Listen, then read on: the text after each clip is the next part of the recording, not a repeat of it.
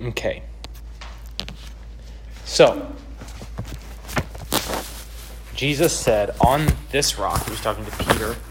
Peter just made the profession that Jesus is the Christ, the Son of the living God. And Jesus says, On this rock I will build my church, and the gates of hell will not prevail against it.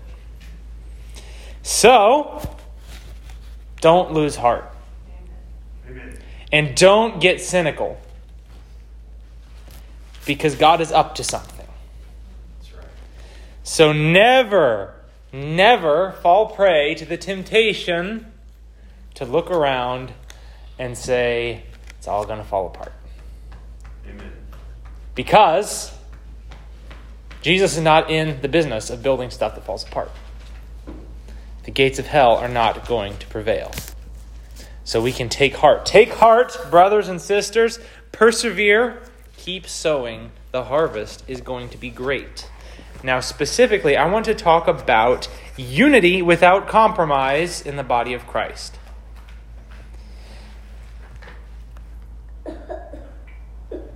in our circles, I've I've had a front row seat to watch, and I mean a lot of us here have, to see the ins and outs of people who come and people who go, and the conflicts and fallout that happen afterwards. So I just want to give some thoughts about how we, as brothers and sisters in Christ, handle and walk through problems in the church body because there are going to be problems. It's very similar to marriage. Marriages have conflict, and marriage, marriages sometimes need counseling to for the husband and wife to be brought to God's word and shown, okay, here's, you know, wife, here's what you're doing wrong, here's what you need to change, what you need to repent of. Husband, here's what you're doing wrong, here's what you need to change, what you need to repent of. Here's how you guys are just not communicating, you're just not hearing each other, and you've got somebody else speaking into your life, helping you see this is what God's word says, to help bridge the gaps, patch the holes in, in the marriage. Well, the same thing happens in church relationships. Sadly, I think somehow we've gotten this idea of church relationships that they don't need the same kind of thing, but they do. All human relationships do. Siblings get a front row seat, they get direct counseling. As you're growing up, your parents are constantly counseling you.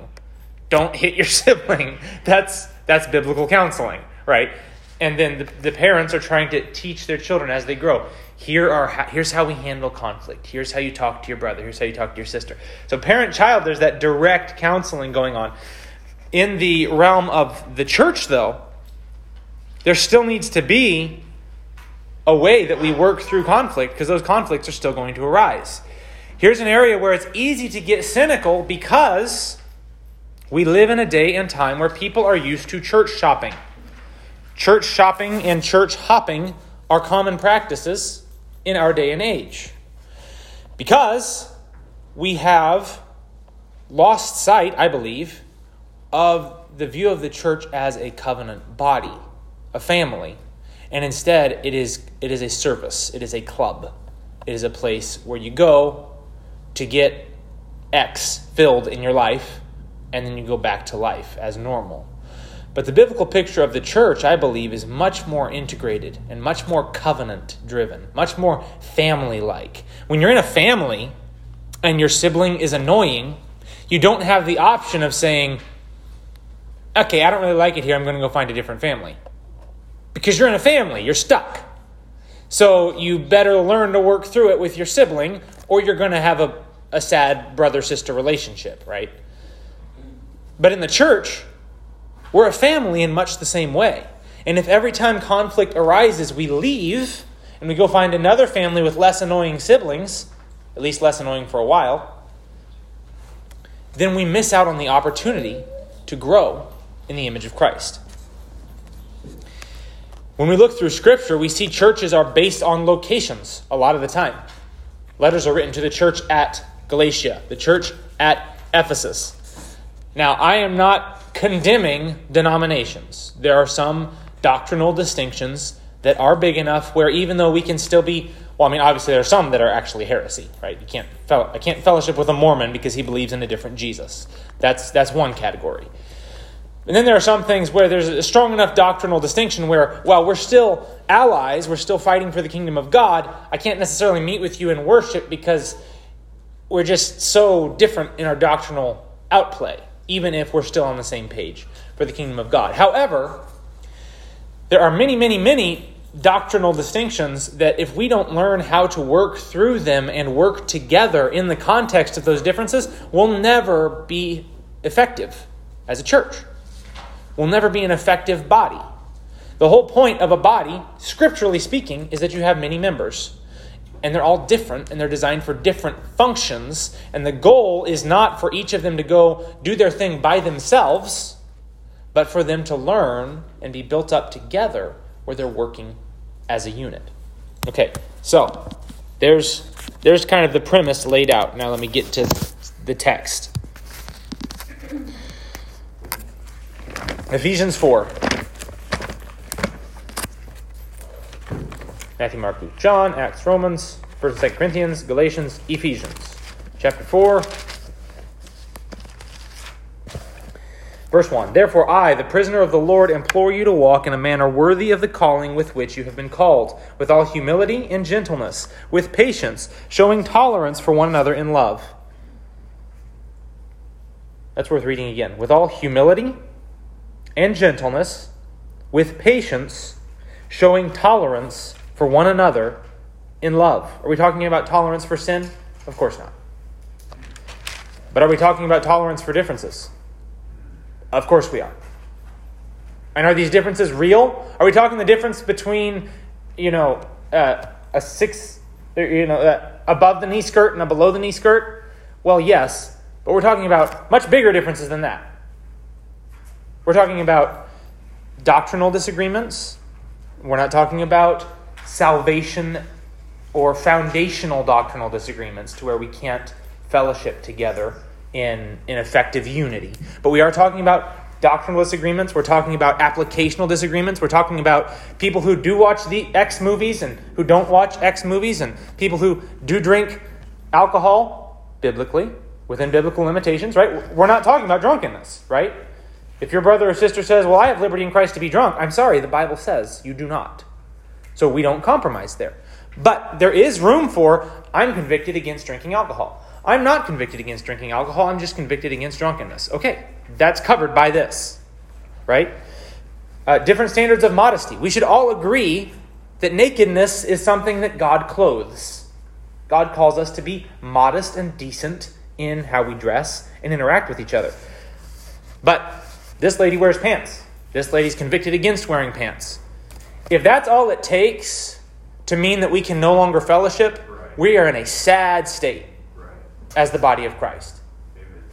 Jesus says, By this all men shall know that you are my disciples if you have love for one another. If we can't show that love for one another, then we're failing at our very basic, very basic task. That's square one for church life. So, some distinctions demand separation. That's number one. Some distinctions do demand separation. But number two, most of them that we see separating the church are not distinctions that demand separation. They're distinctions that we have to work through if we're going to grow. So, number three, a passion for unity is different than a cynical attitude. Ephesians 4 3, I don't think I got to that verse yet. Being diligent to preserve the unity of the Spirit in the bond of peace. That implies work. That implies that you have to really want this. Being diligent to preserve the unity of the Spirit in the bond of peace means I am going to work at this, I'm going to sweat for this and bleed for this because Jesus bled for his church. And so will I. Being diligent to preserve the unity of the Spirit in the bond of peace, a passion for unity, which means we cannot accept this cynical norm that church life is one broken relationship after another. That is not what God designed the church to be. And if we accept that, then we have accepted an unbiblical way of looking at the bride of Christ. We're supposed to be a unified people, and it takes work. Okay? So then then what? Number 4, learning to overlook. So these are just points to guide our interaction with brothers and sisters in Christ. Learning to overlook. We need a lot of gospel grace grease. The church is like an engine. And what do you need in an engine? For it to work without overheating and blowing a head gasket. You need oil because it lubricates the pistons. And when the pistons are lubricated, even though there's all that heat and all that turmoil going on inside that motor, they're not building up friction and heat because they are lubricated.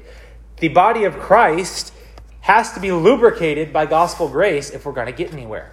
If this motor is going to turn, then we need an understanding of the gospel as foundational, of grace towards one another, of how much I have been forgiven and how much I am called to forgive you, of how much Jesus loves me and how much therefore I can love you. That is the grease that has to soak our relationships, or we won't. It, it won't work. That friction will overpower us if we are not coming from a position of grace towards one another. Of you know what? I disagree with you on this. I think you might I think you're wrong on this one. That's okay. It not just not just that's okay in like a there there pat on the head, you will one day be as mature of a Christian as I am. But that's okay. Like really, that's okay. I don't have it all figured out. God is on the throne, Jesus is building his church, and maybe I need you to keep believing that way. Maybe you're going to balance me out. Maybe you're wrong. Maybe I'm wrong. Maybe we're both seeing the same truth from different angles. And the Lord's using that to shape us into the image of Christ. We serve a God who is far too great to be represented by any one of us. And far too often, our pride makes us think that what is the. Uh, I'm thinking of a scriptural quote. Surely you are the people. The, I can't remember who said that, but it, I believe it was sarcastic towards someone who was just, he was all up on himself. He was proud. And the response was, Surely you are the people, and with you all wisdom shall die, or something like that. That's what our pride wants to tell us. That I've got it all right, and if everybody else looked like me, then we'd be an effective church. But that's a lie. Scripture tells us, no, no, no, no. You are a hand. You are a eye. You are an ear. You are you're this specific part in the body of Christ. And because of that, you're going to see things a certain way. Don't judge everybody else for seeing it the way they see it. You pursue Christ with your gifting. Don't lose heart. And we need gospel grease to be able to love each other in that way. Now, the next one, number five, speaking the truth in love. One of the problems that we have in communication, and you see this in many areas, I mean, husband wife communication is one, where people don't speak the truth in love. I'm, I'm mad, but I'm not going to tell you why I'm mad. I'm just going to stew until you feel bad enough to change. Of course, you don't know why you're supposed to feel bad because I haven't told you. But you better figure it out because I'm going to be mad until you do. That's not biblical. Scripture calls us to speak the truth in love. Usually, people default to one or the other. You either have people who are happy to speak the truth and they'll speak it as soon as it comes to their mind, as soon as they notice, as soon as they feel wronged, whatever, just bam, have some truth without love, without compassion, without caring for you, without praying through, and getting in the spirit, without praying first. That's just always a good step. Pray first. Then you have the other the people on the other side who are so concerned about being loving that they won't actually speak the truth because it might hurt feelings, it might offend people. Well, that's actually that's not biblical love. You're called to speak the truth. So we have to do both. Speak the truth in love. You have to talk about the issues. And when you speak the truth, we have to use biblical terms. If you're not using biblical terms, we can't deal with it biblically. When you say there was spiritual abuse going on,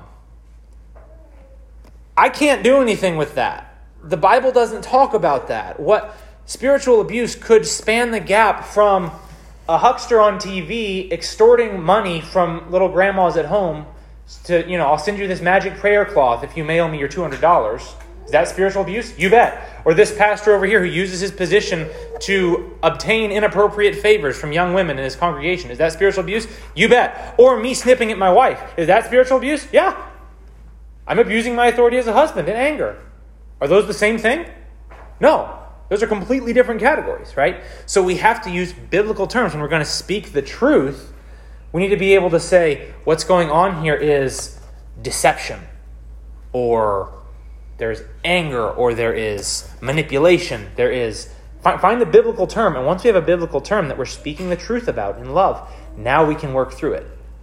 We can't deal with it so long as it's in these broad strokes terms that are largely from the world. So we speak the truth in love. Number six, this balances out speaking the truth in love. What does James say? Be quick to hear and slow to speak. We want to jump to speaking the truth in love. James says, wait, wait, wait, wait. Listen first, then speak the truth in love. Be slow to speak.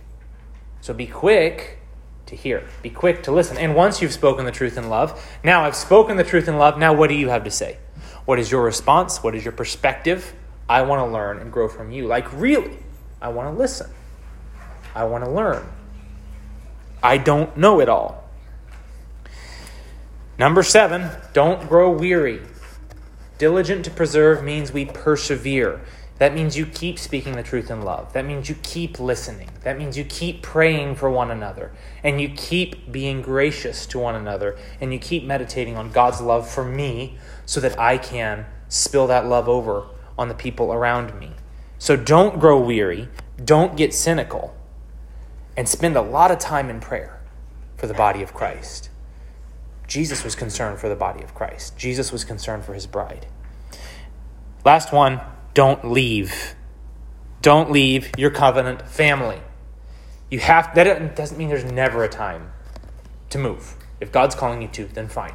But you're never going to be able to work through issues if you don't stay, stay around long enough to work through them. The biblical pattern is clear. We're called to grow up into unity. You can't grow up into something if you keep getting replanted. The whole point is put down roots, grow up, and bear fruit.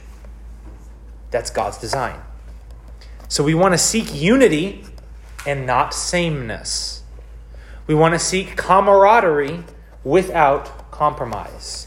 And there is a way to do this. That is what we're called to do as the body of Christ. So let's not lose heart. Let's be diligent to preserve the unity of the Spirit in the bond of peace. And let's pray, pray, pray for the church of Christ because it takes miracles because we're all broken. It takes the moving of the Spirit of God to bring that kind of unity and that kind of revival. But we serve the kind of God who answers big prayers.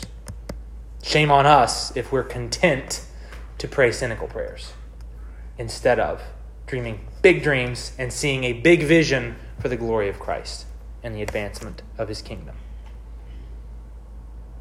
Amen.